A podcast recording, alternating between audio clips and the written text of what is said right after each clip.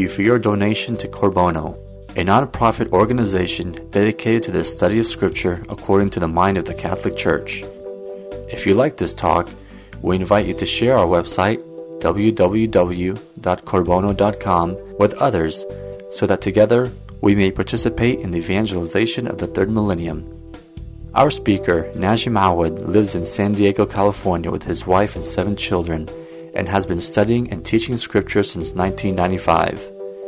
Najib believes the Catholic Church holds and teaches the fullness of truth, and with his tremendous zeal and insight, he is able to communicate that raw truth without sugarcoating the teachings of the Catholic Church.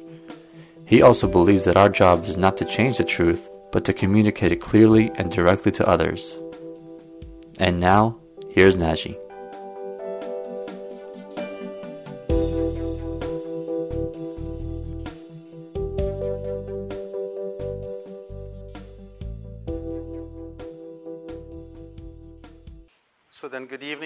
To this Bible study. We're continuing our walk through the book of Deuteronomy. And tonight we're going to be covering chapters 5 through 8. 5 is a repeat of the Ten Commandments, which we've covered in Leviticus and also in Exodus. So, I'm not going to go into much detail over these. But 6, 7, and 8 are the preamble to this long speech that Moses is going to give him, and it's just beautiful. I hope that you had had a chance to read them um, because they are really uh, a beautiful text in the scriptures to read, uh, written by a man who uh, is at the end of his life and who's sharing with us what he has learned, having carried forward 40, for 40 years a people that was stubborn, who was rebellious, and who caused him much grief. But he stayed with them because of his love of, of, of God because at the end of the day, remember that saints are men and women who are worried about God. They love God so much that they worry about Him. And Moses is one of them. So, the, um, this discourse that we're going to study tonight in the book of uh, Deuteronomy then begins in chapter 4, verses 44, and will run all the way through chapter 28, verse 69. And the main subject is the laws that he communicated to people to the people at Moriah, at Moab, I'm sorry, in preparation for Israel's entry into the promised land. So again, remember this is a commentary on the laws and some new laws will be added, but it's truly a commentary in, on the laws and they reflect what is in Moses' heart, what is really important for him. And what we said last time is that he started by talking about the history, reminding the Israelites about these 40 years of history. It's good for us, as we said last time, to remind ourselves of our own personal history since we were born till today, all the good things that God had done for us. A friend of mine sent me a beautiful quotation. He's, in this quotation, this man says, I think his name is John Piper, he said, God is doing 10,000 things for you today, and we're maybe aware of three. God is busy doing 10,000 things for you today, and we're maybe aware of three. So God is working in your life every day. We just have to learn to hear that language of love in the silence of our hearts. People you meet, events that happen to you, hardships, difficulties, joys are all gifts from God to lead you to heaven. Right? Imagine, if you will, that your ancestor 2,000 years ago went to the Bank of Tokyo and deposited the equivalent of a dollar 2,000 years ago, right? With 4% compound interest. What do you think it'd be turned now into? Right? Well, how much more into infinity? Those hardships, those difficulties that God sends your way, that's your dollar. And the compounding interest, is the pain. But it's going to grow into infinity and beyond, like a famous man, Toy, said. All right, so one key uh, fact that we need to stress here is that there was never a doubt that God is the author of the laws. Now, that's a distinctive feature of the Israelite law. Elsewhere in, in the ancient Near East, the laws of society were believed to be the product of human minds for instance, the, law, the Mesopotamian laws were the kings. Right? Nowhere else will you find Someone saying, This is God speaking. Those are the laws of God. So, in order for that to happen, Moses had to establish before the Israelites his credentials and reminded them at Moab when God came over the mountain, they grew afraid and moved back and told Moses, You will speak to him. So Moses went up the mountain for 40, 40 days and spoke to God and brought, brought, brought back then the Ten Commandments. And after that, Moses could walk into the tent and speak to God, and face would glow. So he reminds them, These are not my laws. You don't do that because I, Moses, are telling you to do it. You do it because God is asking you to do it. So that is a really key feature of um, this text that while it is a commentary written by one man, it is nevertheless the Word of God. So, in chapter 6, Moses begins to transmit the remaining laws to the people from chapter 6 to 11 with a preamble. And he urged them to an exclusive loyalty to God, to love and reverence Him, and obedience to His commandments. So let's walk through this chapter and pick out specific keywords or specific parts of verses that are really significant for us. Actually, before I do so, you will see in this chapter there is one of the most important verses in all of Scripture for the Old Testament. Hear, O Israel. Shema Israel. We know what Shema means, those of you who speak some version of Arabic, right? Sma. Hear. Literally. Hear. Not just hear the noise, pay attention. Right? That's in chapter 6. And uh, what is really important is that, according to Zechariah, what is being asked of Israel when Moses speaks will be asked of the whole world later.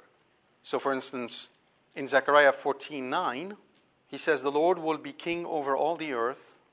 On that day, the Lord shall be one and his name one. Meaning that for all humanity, Yahweh and his name will stand alone, unrivaled, as um, Zechariah says earlier he adds in verse 13:2, I will erase the very names of the idols from the land, they shall not be uttered anymore. Now, this is still God's plan. May not look like it to us, but it's still his plan. The Lord is king over all the nations. Something worth repeating. The Lord is king over all the nations. And this understanding is also consistent with, for instance, Isaiah and Zephaniah. So in Isaiah chapter 2, verse 11 and 17, the Lord alone shall be exalted in that day. For then I will make the people pure of speech, so that they, will, they all invoke the Lord by name and serve him with one accord. That's in Zephaniah chapter 3, verse 9. All right. Now, Deuteronomy chapter 6, starting with verse 1. Moses tells them that this is the commandment, statutes, and the ordinances which the Lord your God commanded me to teach you, that you may do them. The Lord your God commanded me to teach you that you may do them. How do you hear? How do we hear? By doing. How do we hear? By doing. You don't do? You're not listening. Make sense? Now, I I, it's not something I have to teach any of the moms sitting here, right? Do your bed. Yes, mom. Half an hour later, bed is still not done. Didn't I tell you to make the bed? Weren't you listening? There you go. So, how do we hear? By doing. That's key. The laws are not a set of things that we just have to memorize and know them, and we're done. It's by doing them, by living them. And what is true of Israel is even more true of us today. All right. Now, what is the first thing, therefore, that comes out of Moses' mouth about these commandments, statutes, and ordinances? Verse 2. First thing, fear the Lord your God, you and your son and your son's son how do you fear the Lord your God? You tremble, right? No. by keeping all his statutes and his commandments. So, watch. How do we fear the Lord? By doing. Huh. How do we hear? How do we fear? So, the fear of the Lord, these days we're so afraid of the fear of the Lord. Right? We almost need a psychiatrist to sit down and explain to us what that fear is and what it isn't. But at the end of the day, it's not that complicated. I'm going to try to explain it to you in really simple terms. This is how it goes God is, well, well, He's God. And we are not God. You're with me so far? He is the strong one. We are the weak one. Yeah? If he stops thinking about us, we're gone. And at the end of our life, we will render account of every minute we spent before Him. Those are the parameters. That's the reality that we're facing. Let me put it to you this way you go to work, you have a boss, and the boss calls you into his office to ask you to give a status update about a project you're working on. Would you walk in unprepared? Would you? Okay. Would you walk in in your PJs? Would you? Why? Exactly. There is a certain fear. Why? Because he has power over you. He can fire you. Now, I'm right now taking it the very basic. I'm not talking about personal relationship and love and any of that stuff. I'm just talking about survival. That's plain and simple. If God controls your life, and remember, all of us, we should all remember one simple fact God is going to kill us. Yeah? Anybody doubts that truth? God is going to kill us. Why am I saying that? Because Scripture says so. Right? Who can add or subtract one day to his life? God is going to kill us. Wouldn't you fear somebody who has that power over you? Okay, so we can do one of two things. We can do the stupid thing, which is to try to run away from him, right? We do that quite a bit. Or we could do the smart thing and say, okay, he has that power over me. I can't take the power away from him. Let me, at the very least, get on his good side. I'm just talking basic human psychology. Why am I saying this? Because to Israel, for most Israelites, that was God. He's the one who fought their wars. He's the one who sent the serpents to kill them. He's the one who sent the manna to feed them. He had life and death power over them. He condemned a whole generation to die in the wilderness. They all died in the wilderness. What does that mean? He killed all of them in the wilderness. Yeah? Wouldn't you then try to be on the good side of somebody that powerful?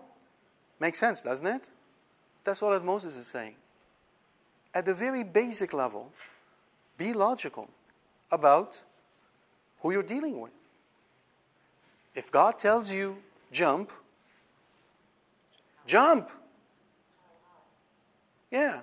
Then you can ask the question, why am I jumping? But jump first. Back to obedience, right? Okay. So, fear the Lord. The fear of the Lord is nothing more than reality, a true account of who we are and who He is. Now, there's a d- different kind, more nobler kind of fear we're going to talk about later. Right? The one that stems from love. The one that says, I love you so much, I do not want to offend you. I don't want to add to your wounds, O Jesus. But oftentimes, and I'll tell you this, especially women, you need to be careful with that. We can fall into sentimentalism.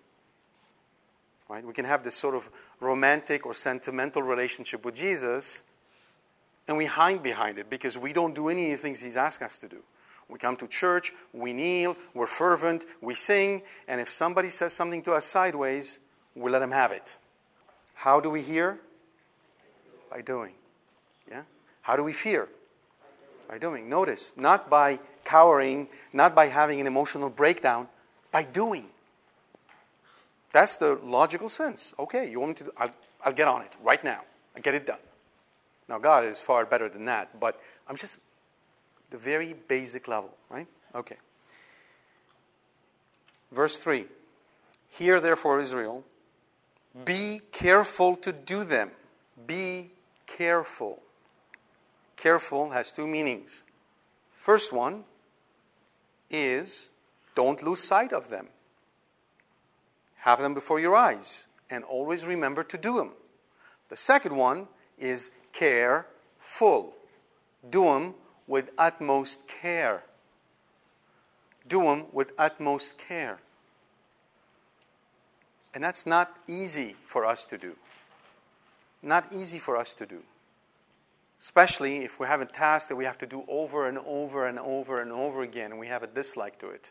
Washing the dishes, cleaning a bed, dealing with someone who is unpleasant day after day after day at work, having to deal with these people. Do it with the utmost care. Because you're not dealing with these people, you're dealing with someone far more powerful. Okay. Why do you think Moses is insisting on this? Why does he start this way? Not just because it's important, but because he knows our human nature. He's been with these people for 40 years and he's a teacher. He understands the psychology of a human being and he knows that we are going to be careless, we're not going to do it, and we're not going to fear the Lord. They did not, neither do we. Neither do we. Because if we did fear the Lord, none of us would commit any sin. None of us would commit a sin if we really feared the Lord. But we don't really. So Moses knows that, and he's basically telling them the essentials of a true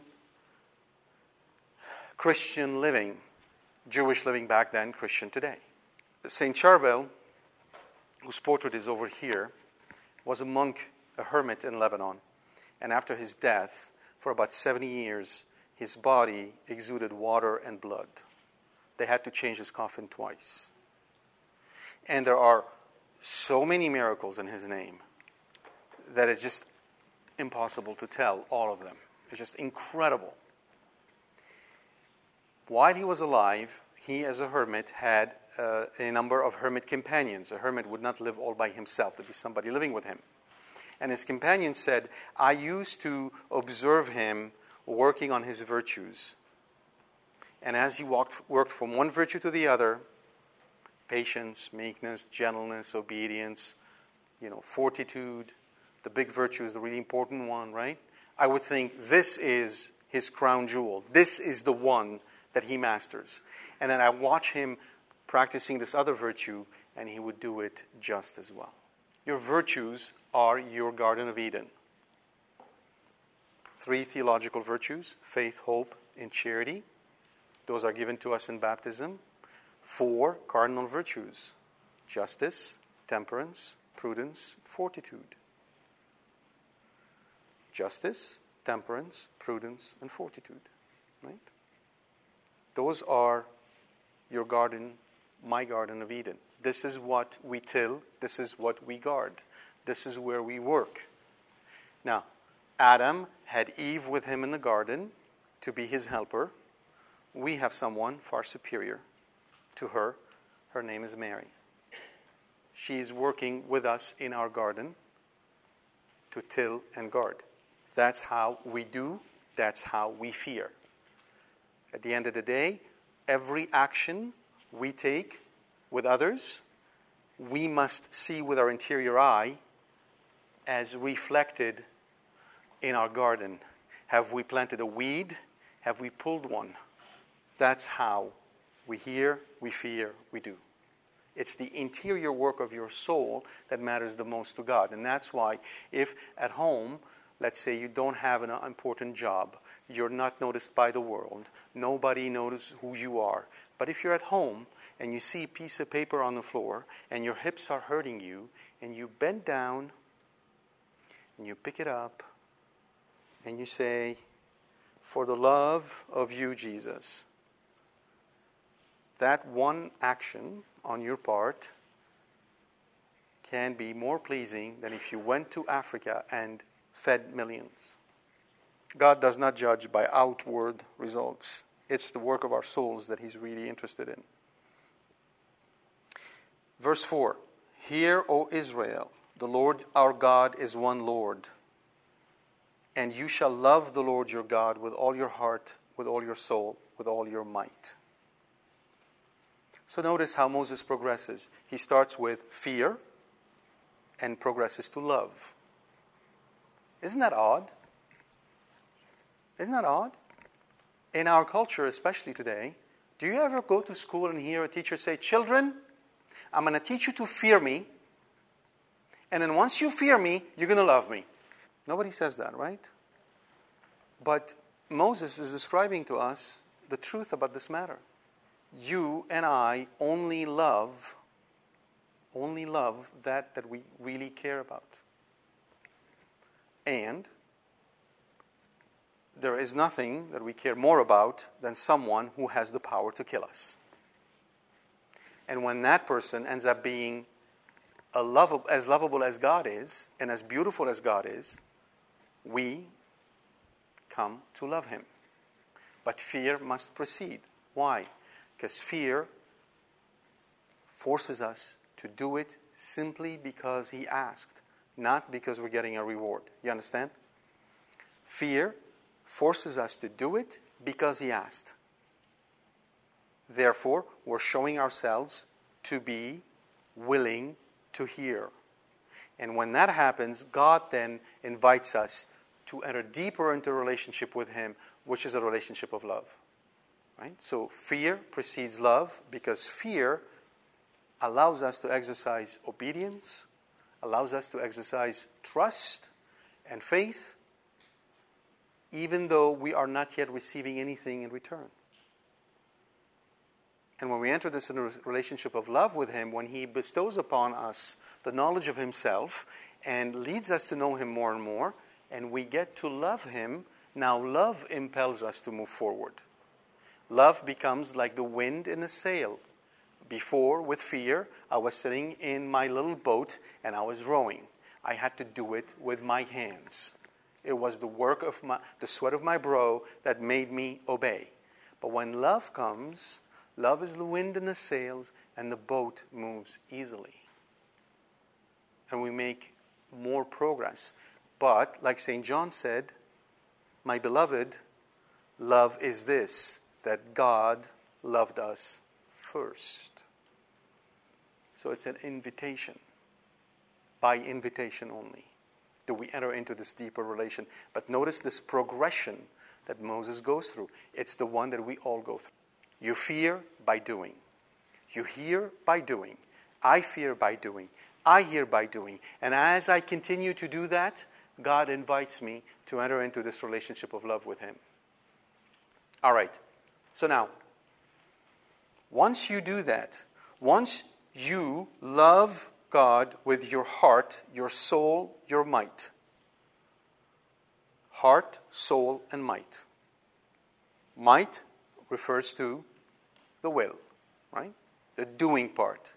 The heart refers to your emotions. And the soul refers to your intelligence. So it's the whole person who loves God. That's a whole program for our life. Once you do that, what would be the next step? What is Moses saying? You shall teach them diligently to your children. You shall teach them diligently to your children. How do we teach diligently to our children? Pardon? By doing. Very good. By doing. Right? We should talk to the children also. Right? We should talk to the children also. Recommend to the men who are fathers, and if you have still have younger children at home, do some prep work on the readings of the Mass on Sunday. Sit down, read some text around that reading, try to understand it a little bit better, And then make sure there is a family breakfast, brunch, lunch, whatever it is, where you're sitting with your children and you ask the question to them, What was the reading about today? And you open their minds and their hearts to understand the reading better. The kids will take notice. Dad has been listening. This must be important. You're teaching your children. You teach your children when you pray with them. When you pray with them. When we sit down and pray as a family, when the children see us, especially men, especially men, somehow we've got this sort of really, um, let me be a little bit blunt, idiotic idea that prayer is the province of the women. We men are better spending our time discussing politics. Like that's going to change anything. But the prayer stuff, that's for the women to teach the children. We're not, no, no. You, the kids are going to learn when they see us, the men, praying. That's how children learn from the men in the home. So, praying with the children, praying for the children. You shall teach them diligently, diligently, with diligence. That means with great care, with attention, and with constancy. We don't give up, we continue all the time. Very important. You shall talk of them when you sit in your house, when you walk by the way, when you lie down, when you rise. Why is Moses so insistent? Because he knows that's what it's going to take for us to keep on listening and doing. We need this constant reminder. We must be constantly reminded this. Friends, what do you talk about with your friends when you invite them over? What is the subject of your conversation? Do you make space to talk about the things of God? Do you make space to discuss what you've heard, what you've studied, what you've learned? Do we share that with others? Or is our conversation when we get together about all the other things that at the end of the day won't matter much? We need mutual encouragement in our journey in the faith. Therefore, we should use these occasions when we get together with good, godly friends to talk about the things that matter. You see how Moses progresses through this. This is the man who's been observing all these people for all these years. And he has this deep experience that he's sharing with them, reminding them of what was really important. Okay, so now he progresses further. And he says to them, when the Lord your God, verse 10, brings you into the land which he swore to your father, Abraham, Isaac, and Jacob, he swore to your father, not you. Notice? They're receiving it on account of Abraham, Isaac, and Jacob and the promise that God made. So, meaning that they're receiving it undeservedly. And he's going to give you great and godly cities which you did not build, and houses full of good things which you did not fill, and cisterns hewn out which you did not hew, and vineyards and olive trees which you did not plant and when you eat and are full, he mentions five things. So the fullness. Take heed. Notice the sentiment. Not, then rejoice and be merry and be glad and be happy and enjoy and take heed. Take heed. What is he saying? All these good things that are given us. You win the lottery. Somebody gives you a car. Um, you do something and it brings you a lot of money. Take heed. Be careful. Be careful. Why? Because lest you forget the Lord. Lest you forget the Lord. This is why, my friends, any government which is fundamentally a socialist government who's going to provide you with the things of life is a danger to your soul because you can forget the Lord. You can depend on the government. Any life of leisure where you're not working hard, when you're not doing something for others, is a danger to your soul. Why? Because you will forget about the Lord. Moses understands how easy it is for us to forget. That's why he's insistent. He repeats again You shall fear the Lord your God, you shall serve him and swear by his name. And so, in this chapter, therefore, what he is doing is reminding them of the basis fear the Lord, listen to Him by doing, then as you do that, He will lead you into a relationship of love with Him. And when you get to love Him with all your heart, He will bless you. But take heed that these blessings do not turn against you, lest you forget the Lord. Right? This is the whole mystical plan for our souls written in that chapter. That's why I suggest you reread it slowly because it's really worth reading it. So then, he starts, therefore, by dealing with the dangers to faith and obedience that might arise during or after the conquest of the land. Because now, in chapter 7, he's going to have to tell them God is sending you to this land, he's going to give it to you, but it's not going to be easy. Doesn't mean here it is on, this, on a silver platter, enjoy. It's a lot of hard work. You are going to conquer that land by the sweat of your brow because you know what? That curse from the fall never was never taken away by the sweat of your brow. And by, by, the way, this is why Jesus sweated blood. A careful study of the Passion will show you that he actually took upon himself all the curses of the um, um, Genesis, all of them the thorns, the sweat, giving birth, so to speak, on the cross. All of them he took on. So that is not going to go away. So, my friends, if you are thinking today about your situation, if you're anxious about your situation, if you're anxious about what is going on in the world, recognize that God seldom intervenes supernaturally to fix a problem. But also recognize that He is with you. And Jesus said, Do not be afraid because He is with you. He is with us. Emmanuel. God is with us. That's how He expected them to conquer the land. That's how He expects us to fix the problems today. May not happen in a, in a, in a decade, it may take centuries. But eventually, the world will go back to God because the world has been redeemed by God. So please do not let the events of our day, however terrible they may be, snuff your hope and your joy. God is with you. Who can be against? That's important for all of us to remember, especially as we gear up to the seasons of Christmas. Israelites had to face a couple of challenges. They had to go and conquer Canaanite lands. And when they had to conquer this Canaanite land, there was a ban that Moses pronounced against the Canaanites. The Israelites had to destroy them utterly.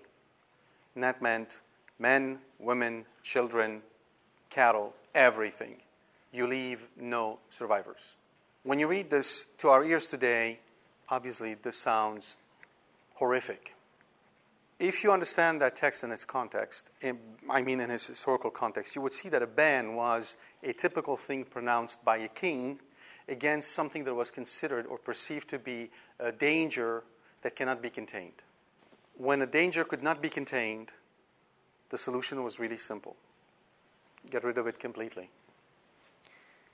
In the case of Israel, God knew, and in fact it happened historically, that when the Israelites will go into this land, they're going to be attracted to the Canaanite way of doing things, to their religion, and they're going to forget about God. So, this ban that was set against them was a way to protect Israel from that danger.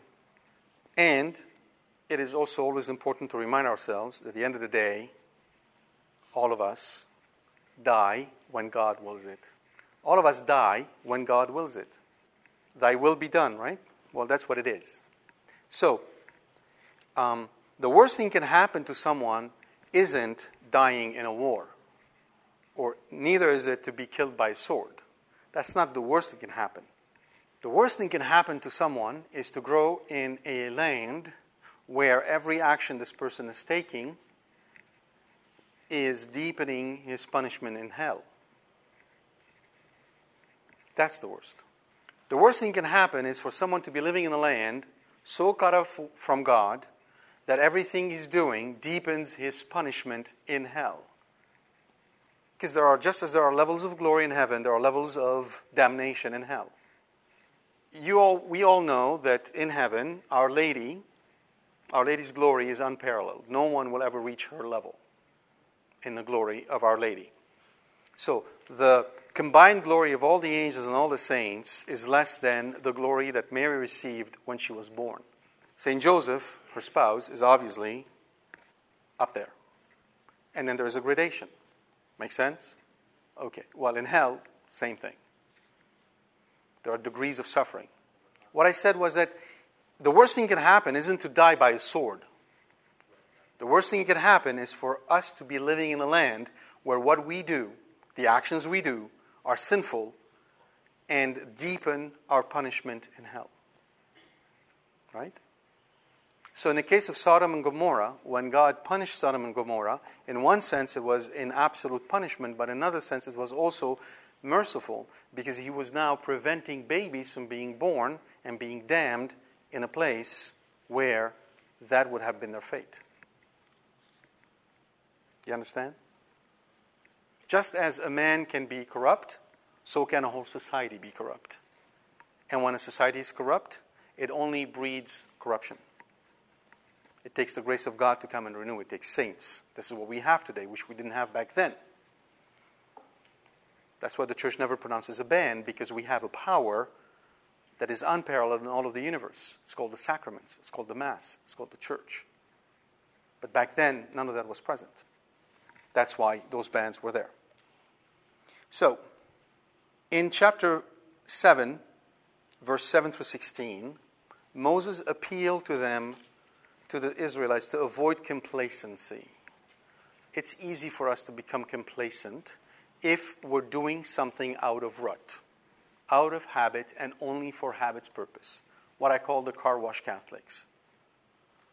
You wash your car, you, you wash your car regularly, you go through the motions. Well, you come to Mass, go through the motions, and that's that.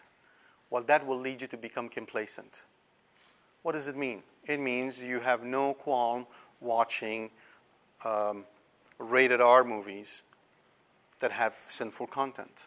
It means you have no qualm watching some programs that have swearing and vulgarities in them. It means you have no qualm uh, allowing your daughter to dress immodestly.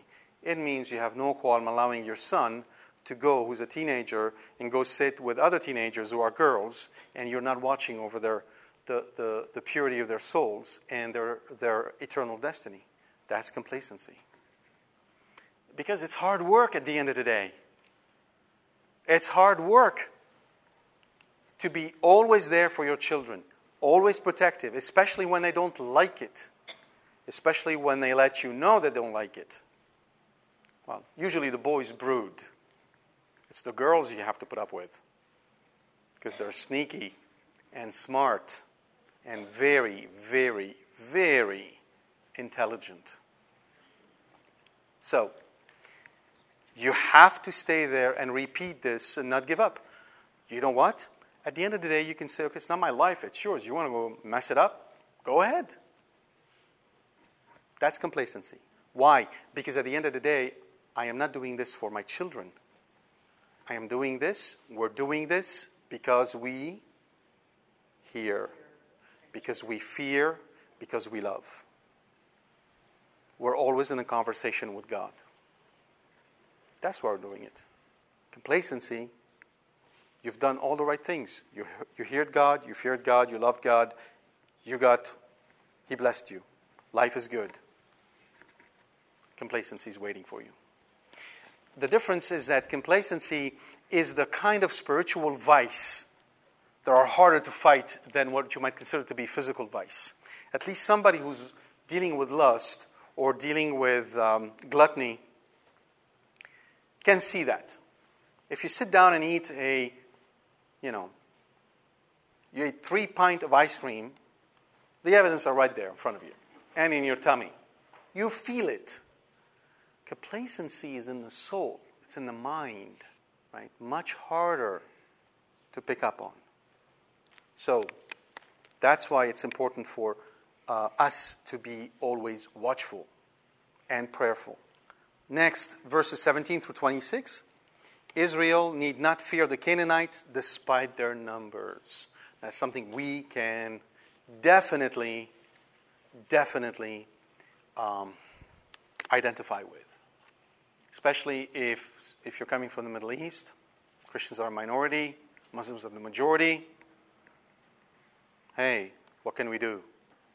When we say that, when we're saying, when we express ourselves this way, hey, what can we do? We need to recognize that that's a mild form of atheism. It's a mild form of atheism. Because when we say, what can we do? We're ignoring the one who can do all and who's with us. Emmanuel, God is with us. It does not mean he is just present amongst us, it means he's taken our side. That's what God is with us means. So, whether it's numbers, whether it's illness, whether it's loss of employment, poverty, whether it is difficulty in marital relationships, whether it is a tragedy in the family, the loss of a child, no matter what the difficulty is, the Christian answer is not fear of the, the difficulty. That's never a Christian answer. That's the answer of a weak man and a weak woman, somebody who's struggling through their faith. And we're all there. God understands that. But when we have to set our sights on the goal, the goal is for us to take it with complete peace of soul. How do you do that? How do you do that?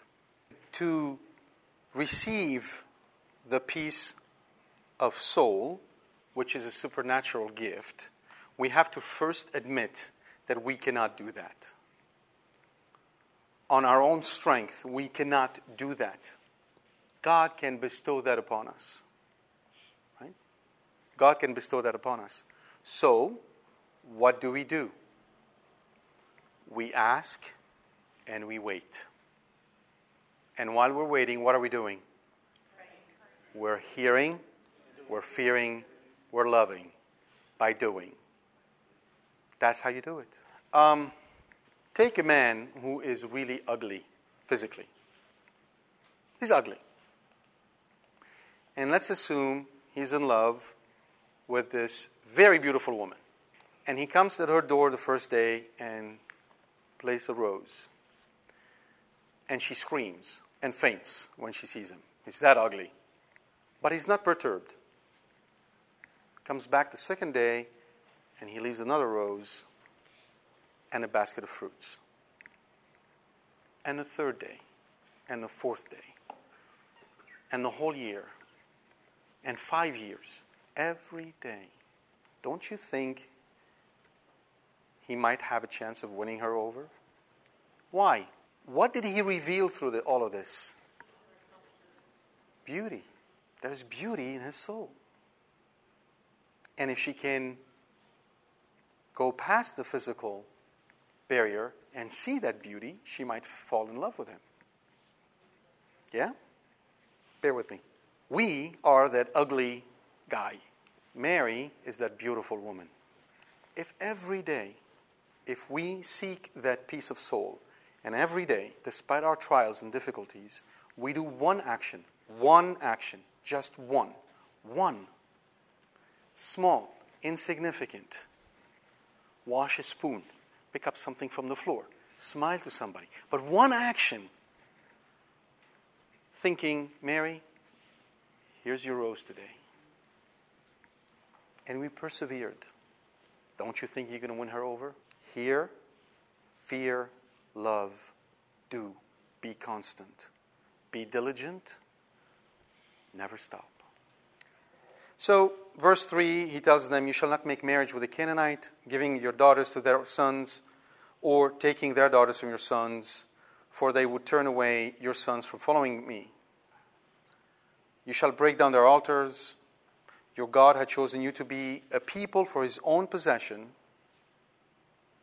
It is because the Lord loves you and is keeping the oath which he swore to your fathers that the Lord brought you out with a mighty hand. Know therefore that the Lord your God is God, the faithful God who keeps covenant and steadfast love with those who love him and keep his commandments to a thousand generations. We're not only working for ourselves, we're not only tilling the soul for ourselves, we're doing it for the generations to come. Just as some in past generations did that so we today have faith, we must do the same. We must do the same. And that consciousness of our connectedness in the, in the creed, we say we believe in the communion of the saints. That's what it means. Communion of the saints. We're not just doing it for ourselves, we're doing it for others, those we know, those we don't know. That stretches your heart and teach you to love the way God wants us to love. So God does all these things because He's faithful, because He loves us. Verse 13 He will love you, bless you, multiply you. You shall be blessed above all the peoples. There shall not be male or female barren among you. Notice the language of uh, blessings and fruitfulness of the womb, children. So, this is why, um, if we are not open to life, we're simply not listening, no matter what else we do. No matter what else we do. Because when we are not open to life, we're basically telling God how He should bless us. God doesn't give us that choice. He doesn't say, and I will come to you and will ask you, and you will write me a multiple choice of the things that you want, and I shall give it to you. We wish He would have said that, but that's not what He said. I'll make you fruitful. That's the blessing. So, in that respect, those of you who are contemplating marriage, you need to think about that. You hear, you fear, and you do. Might be difficult to make a choice where the mom is going to stay home and take care of the kids, and there will be only one income. It's hard. It may not be what God wants for you, but that's a question you need to bring to Him. Because you know deep down that's what He wants that traditional structure of the family is what he thinks is best for us. Why? Because the women are going to gain their salvation through bearing children, Genesis, and the men through the sweat of their brow. And even though, even though some of us might think from time to time, it would not be bad if my wife is working, I can go fishing. We hear, we fear, we love, we do. Then in chapter 8, Moses continues to address dangers to faith that might arise in the promised land. Prosperity may lead Israel to forget its dependence on God. And then Moses' argument is based on history. Israel's experience in the wilderness showed that man depends on God, not solely on natural forces, for sustenance.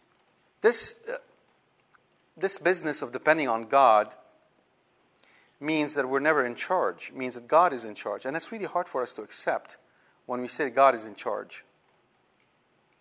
So, verse 1 All commandment which I command you this day, you shall be careful to do. Again, careful. You shall remember all the way which the Lord your God has led you these 40 years, that he might humble you, testing you to know what was in your heart. What was the purpose of these this journey in the wilderness? To humble them. Why God sends difficulties and trials our way? To humble us. Why? Why does God want to humble us? So we go to heaven. But why does He need to humble us so we can go to heaven? We go to Him. But why? Why does He need to humble us so we can go to Him? Yes, so I don't think I'm above. By why would I think that I'm above him or God? Isn't that illogical?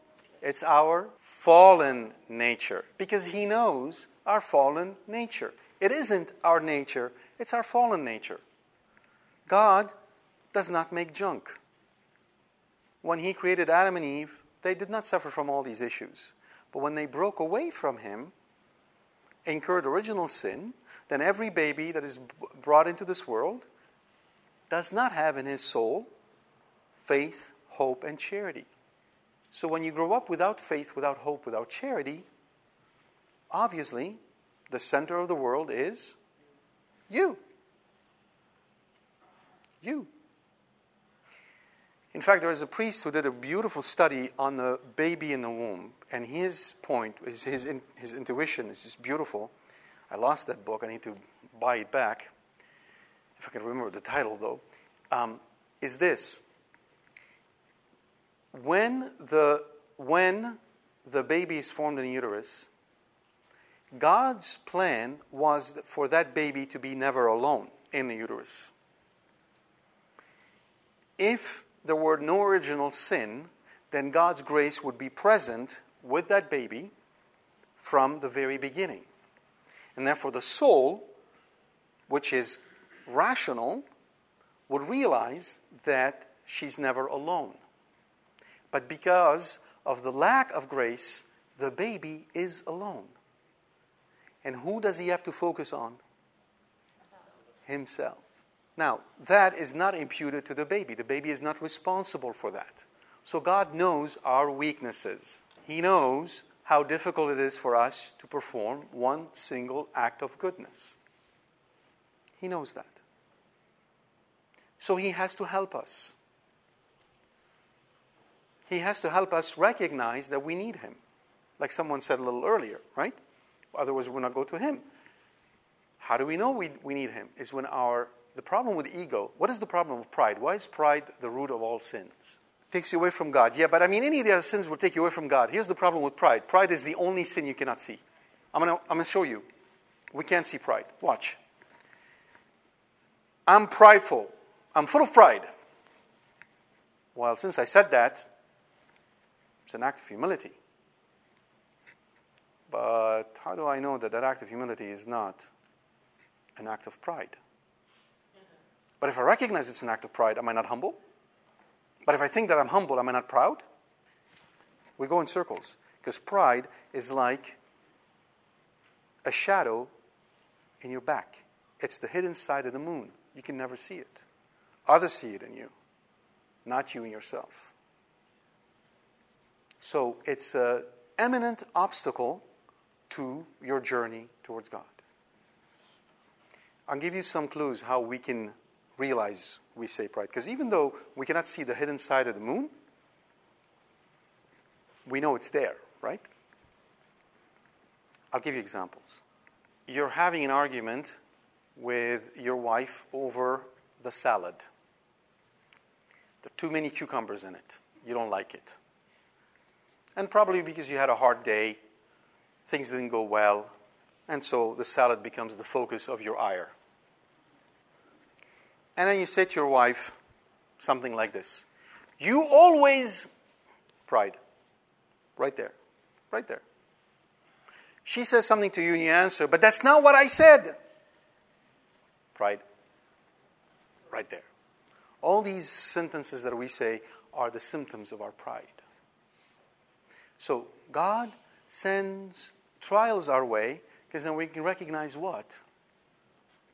I'm not as strong as I thought. I'm not as brilliant as I thought. I'm not as good as I thought. I need him. So therefore, when he, when he sends trials your way, he loves you. Yes. No. Not by critiquing and commenting on a salad. If I, if I were to say um, to my wife, let's say she had prepared that salad. By the way, this is a completely fictitious example because she's right here. I just want to let you know. Um, if I were to say to my wife, Thank you for preparing the salad. Um, in the future, could you please put a little bit less cucumber because I would prefer it this way? Now, there is control. I'm being aware that my ire should not be an excuse to bash her because I don't like the cucumbers in the salad. You see that? But if I want it my way, I want to make it clear I want it my way, and everybody else has to get in line, or else. That's right. So, Again, you shall be careful to do, as I said in verse 1. You shall remember all the way which the Lord your God has led you, right? Be careful. Remember. He, he did all this to you so he might humble you, testing you to know what was in your heart. Really, so you can find out what was in your heart because he knows what was in your heart, right? He humbled you and let you hunger. But when you hungered, what did he do? He gave you manna from heaven. So recognize this. When you're suffering over something, when you're yearning for something, God is going to purify that desire in your heart and He's going to give you what you're desiring. Because God is good. He will never put a desire, a good, godly desire in your heart just to torture you. Oh, young Elsa over here, she's yearning for holiness.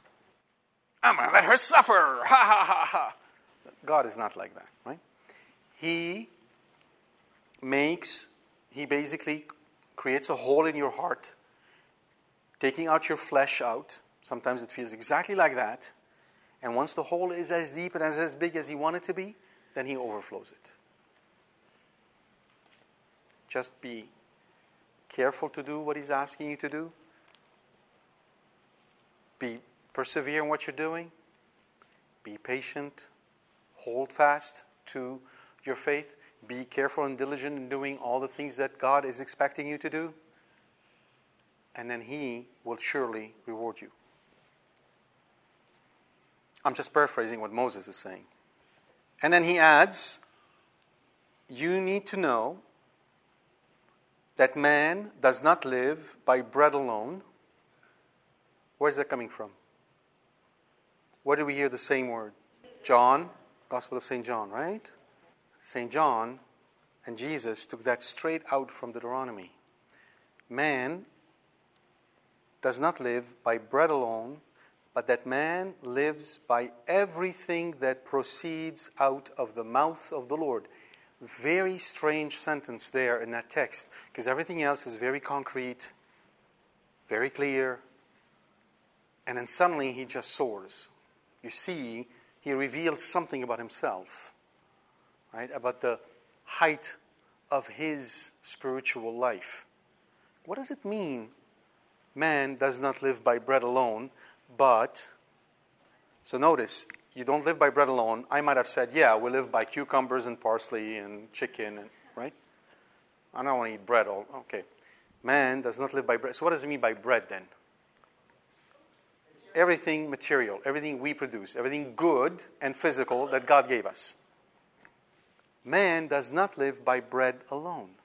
We live by bread, but not only by bread. Not only by bread. Okay, but, but, man lives by everything that proceeds out of the mouth of the Lord. Everything that proceeds out of the mouth of the Lord. What proceeds out of the mouth of the Lord? So in the Old Testament, three things proceed out of the mouth of the, out of the, mouth of the Lord. Three things: the commandments that God gives, the blessings that God promises, and the curses that God promises. Those are the three things that proceed out of the mouth of the Lord. The, the, the laws that God gives them, how you will worship, how you will live, what you're going to do, what you're not going to do. The blessings that God promises, and the curses that God promises. Curses, yes. Curses. And we'll get to those towards the end of the study. God blesses, God curses. Why? Because He's in charge. Three things. So, on the other hand, what is the only thing that proceeded in the mouth of the Lord? It's one thing the Word of God. One.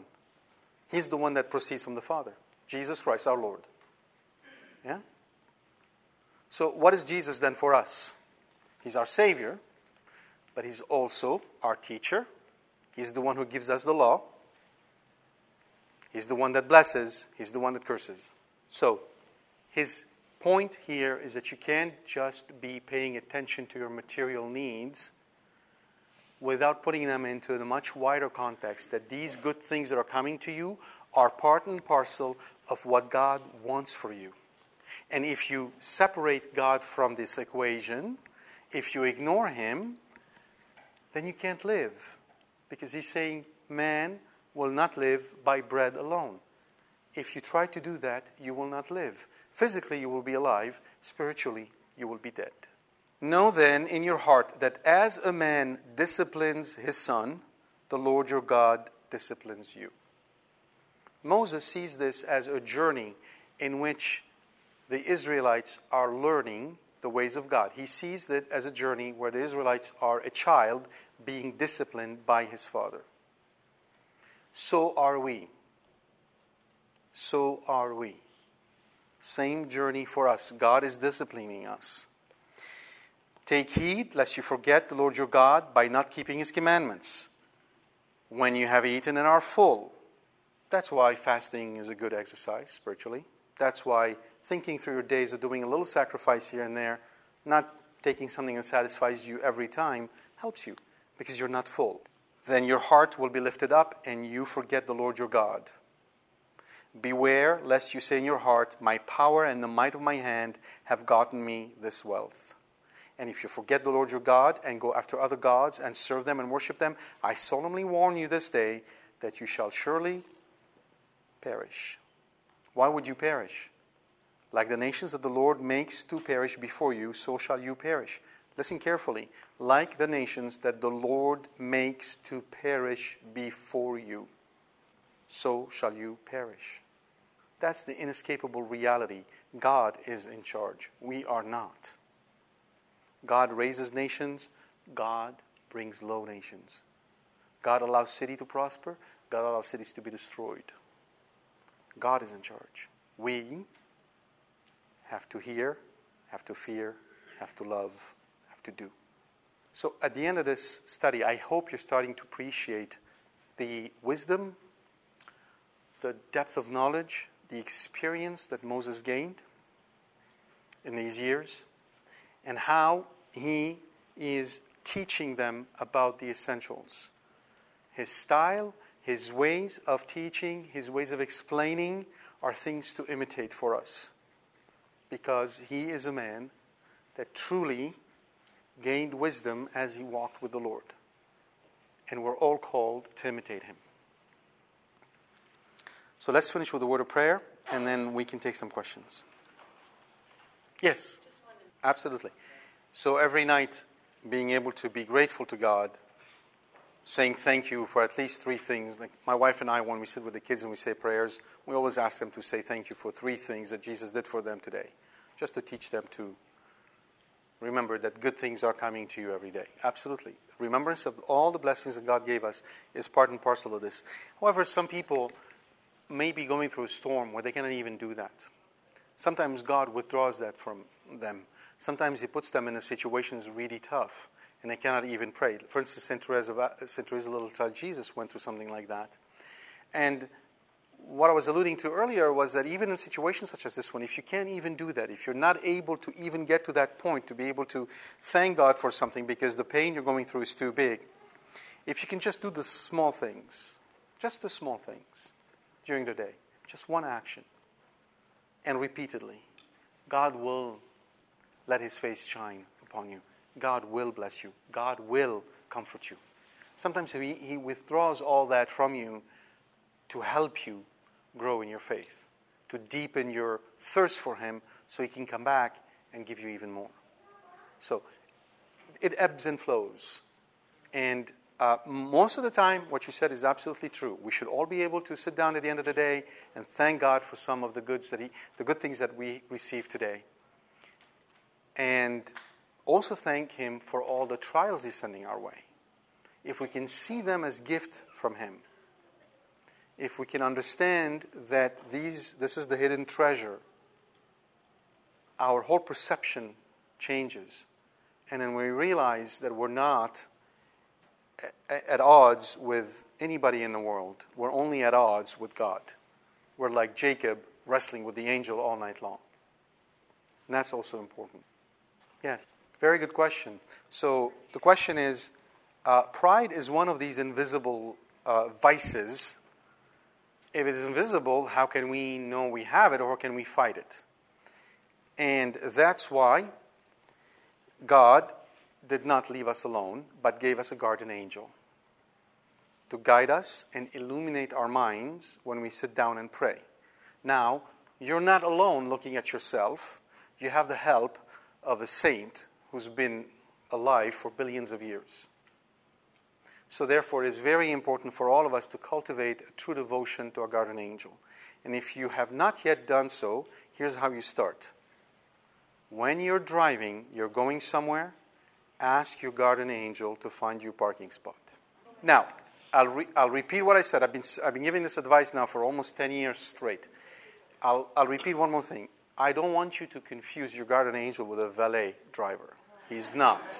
Right? So we have to be very respectful of our guardian angel. You recognize that if tomorrow there's an alien that lands on Earth with three tentacles on his head and 14 eyes, that alien will be closer to us than, than an angel is. They're the most alien beings we can be dealing with. They don't have a body, they're purely spiritual. Each angel is a race of his own. They communicate in ways we can't even begin to understand. And they're, so they're amazing, powerful beings. So, but nevertheless, to cultivate that sense of devotion, we ask him reverently to help us find a parking, and he'll gladly do so. And once you re- recognize that he's there to help you, you'll start thinking, mm, maybe there are more important things I need his help with. And then, so when you sit down to do your, your um, uh, um, examination of conscience, daily examination of conscience, five minutes like we did last time, invoke your guardian angel. Ask him to help you. And what is going to happen is that since the imagination is the faculty that is most angelic in us, it's the imagination with the angels communicate, good and bad angels.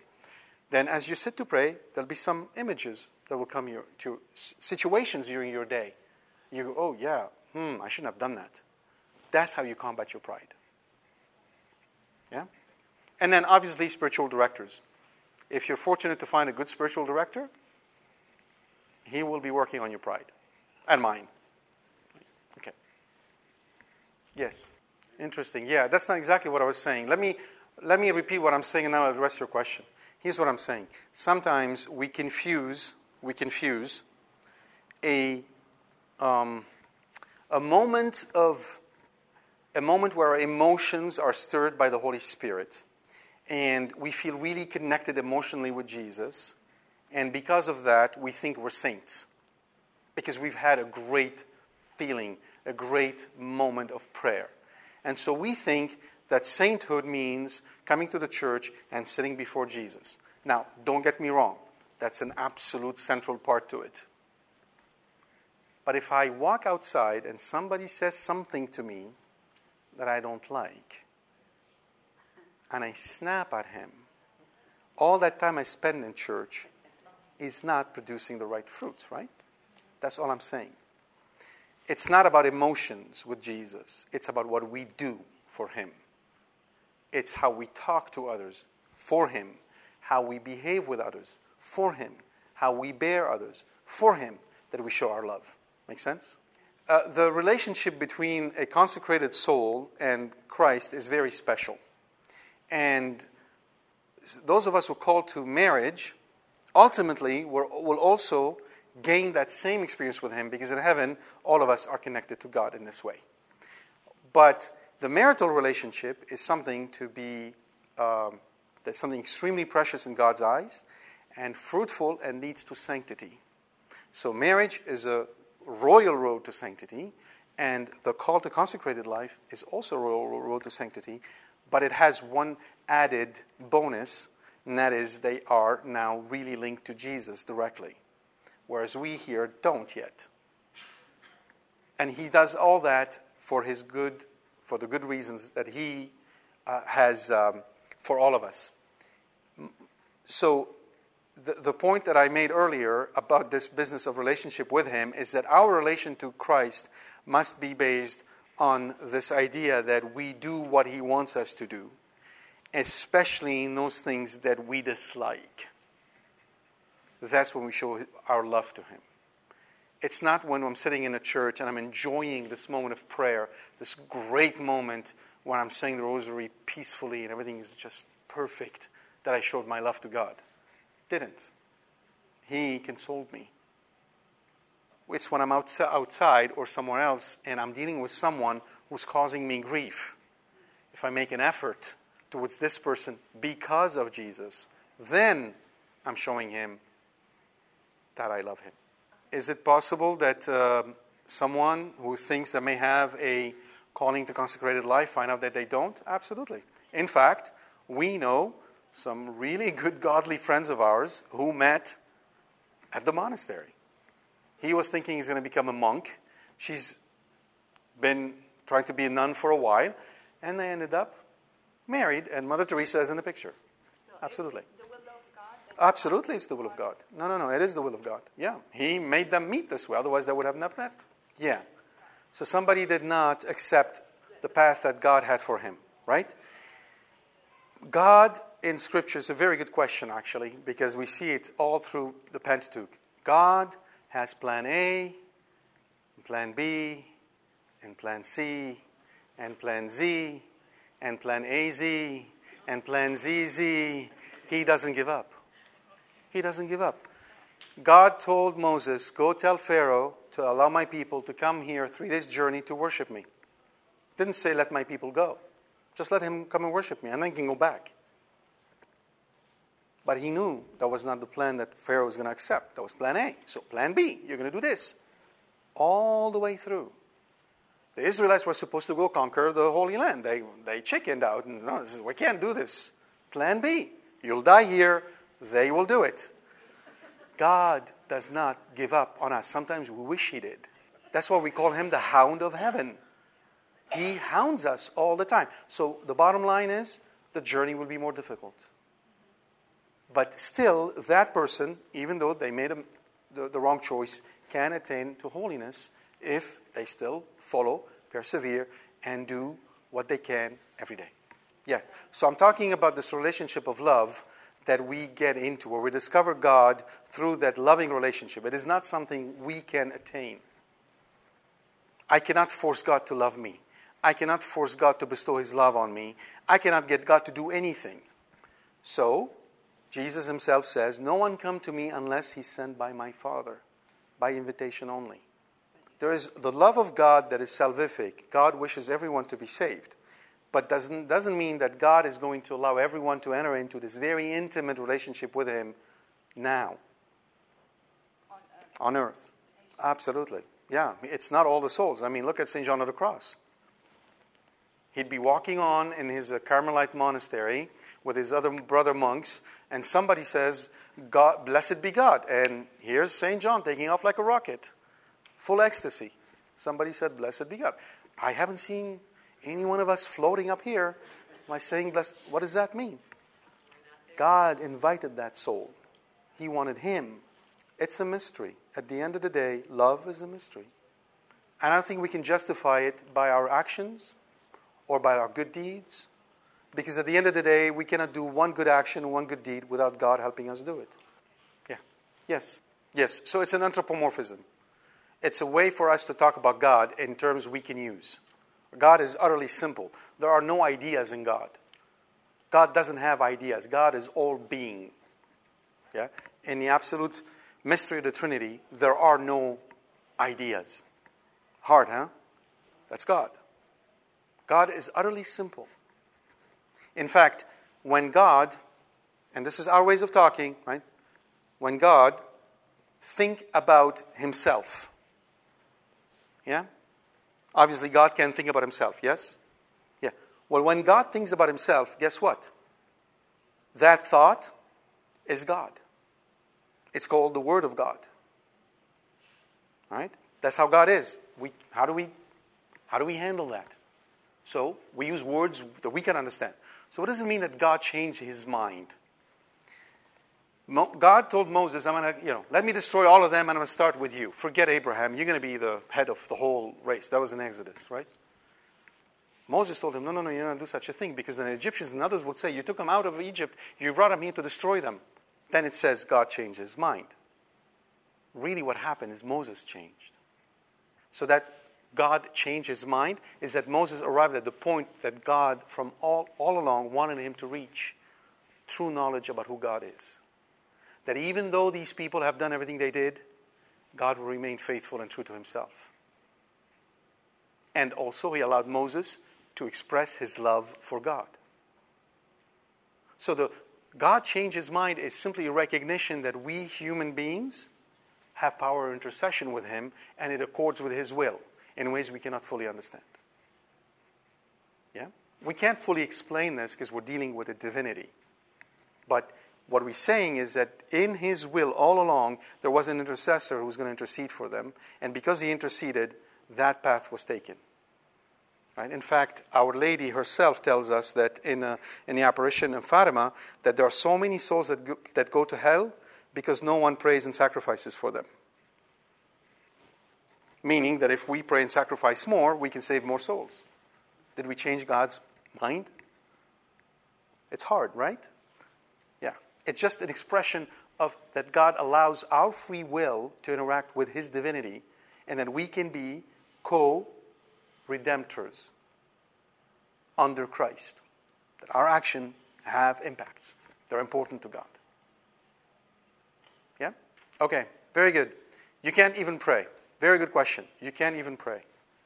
It's so hard, you can't even pray. Anyone here been in that situation? Yeah? How is that possible? Let me see. It's like a physical ailment. Um, let's say you have a herniated disc, or I have a herniated disc.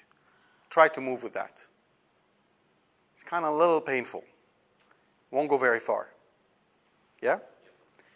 I want to, my will wants to, my other faculties are unable. You have to distinguish between what the will wants and the ability. Christ himself says, the spirit is willing, the flesh is weak. Yeah? Right. But sometimes God leaves you in desolation. He doesn't answer your prayer. So it's hard to bear. Becomes heavy. You're confused. Because, like St. Paul says, we're not just dealing with ourselves, we're dealing with demons. That's when they unleash their attacks. You're weak. They're going to come pounding at you. Right? It's okay. You can't. Right? So, a couple of things you have to do. Think of it this way. It's not that complicated, by the way, as you will see. Um, how many of you have life insurance? Why? But I mean, can't you just depend on God? Isn't God good? Isn't God good? Yes? God is good. Well, then if you die, He's not going to take care of the people you love? Why are you having life insurance for? Because this is how He's going to take care of these people you love, right? What did you do? You took that insurance policy in case something happens. Yes? Okay. So, what is the wise man and woman to do? In the moment when you can pray, what do you do? You get yourself a spiritual insurance. Yeah? So, what does that mean? Well, I'll give you one example. If you consecrate yourself to Our Lady, and don't do that lightly, by the way, but look into it, read the book of St. Louis de Montfort, True Consecration to Mary. If you consecrate yourself to Mary, what does that mean? It means you are now her property. She owns you. You can't pray, yes? It's so hard, you cannot pray. Guess what? You have someone praying for you. That's the communion of the saints. That's the power of the communion of the saints, because God knows we're weak. Well, you have others praying for you. What you have to do is simply ask them, and then trust they will take care of it. Yeah? Lazarus was in that tomb for four days. It stunk in there. He could not pray. Yeah? Jesus knew he was dying the moment he died. He could have showed up that second. He waited four days before coming and then received two profession of faith from Martha and from Mary. And it is the tears of Mary. Another example, the widow. Read this gospel not too long ago. She didn't say a word. She didn't ask for anything. Her son had died. She was going to bury him. She was a widow. Why do you think Jesus went and did this little miracle? Because, yes, why did he have compassion on her? Well, there are other people who are left with no- one to care for them, but she saw in her the reflection of his own mother.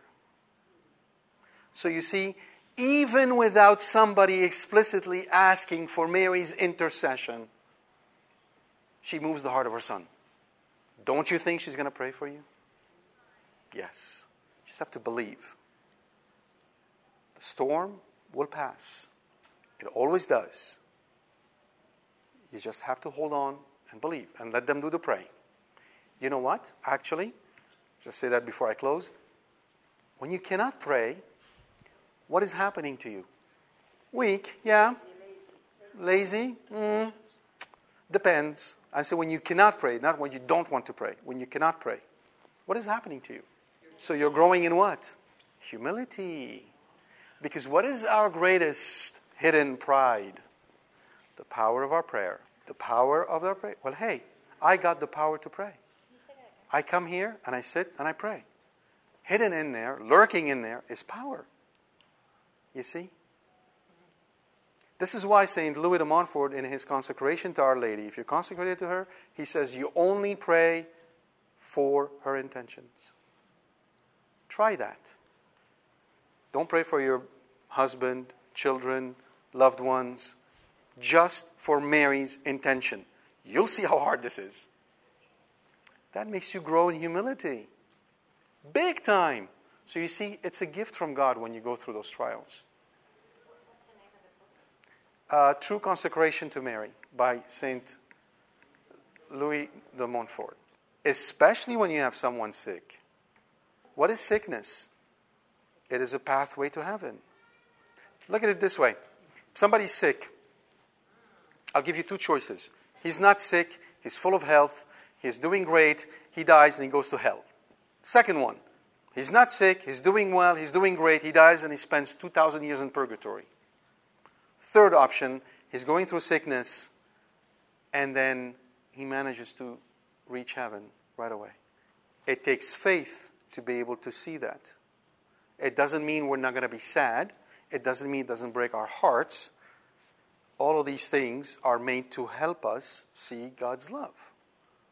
So, when you're dealing with sickness, the best way to deal with a sickness is every time your heart is overflowing with pain, immediately turn around and then stand next to Mary at the foot of the cross. Because your understanding of the pain she went through is going to grow. And then your pain becomes a prayer. And she will offer you consolation. Make sense? God bless you.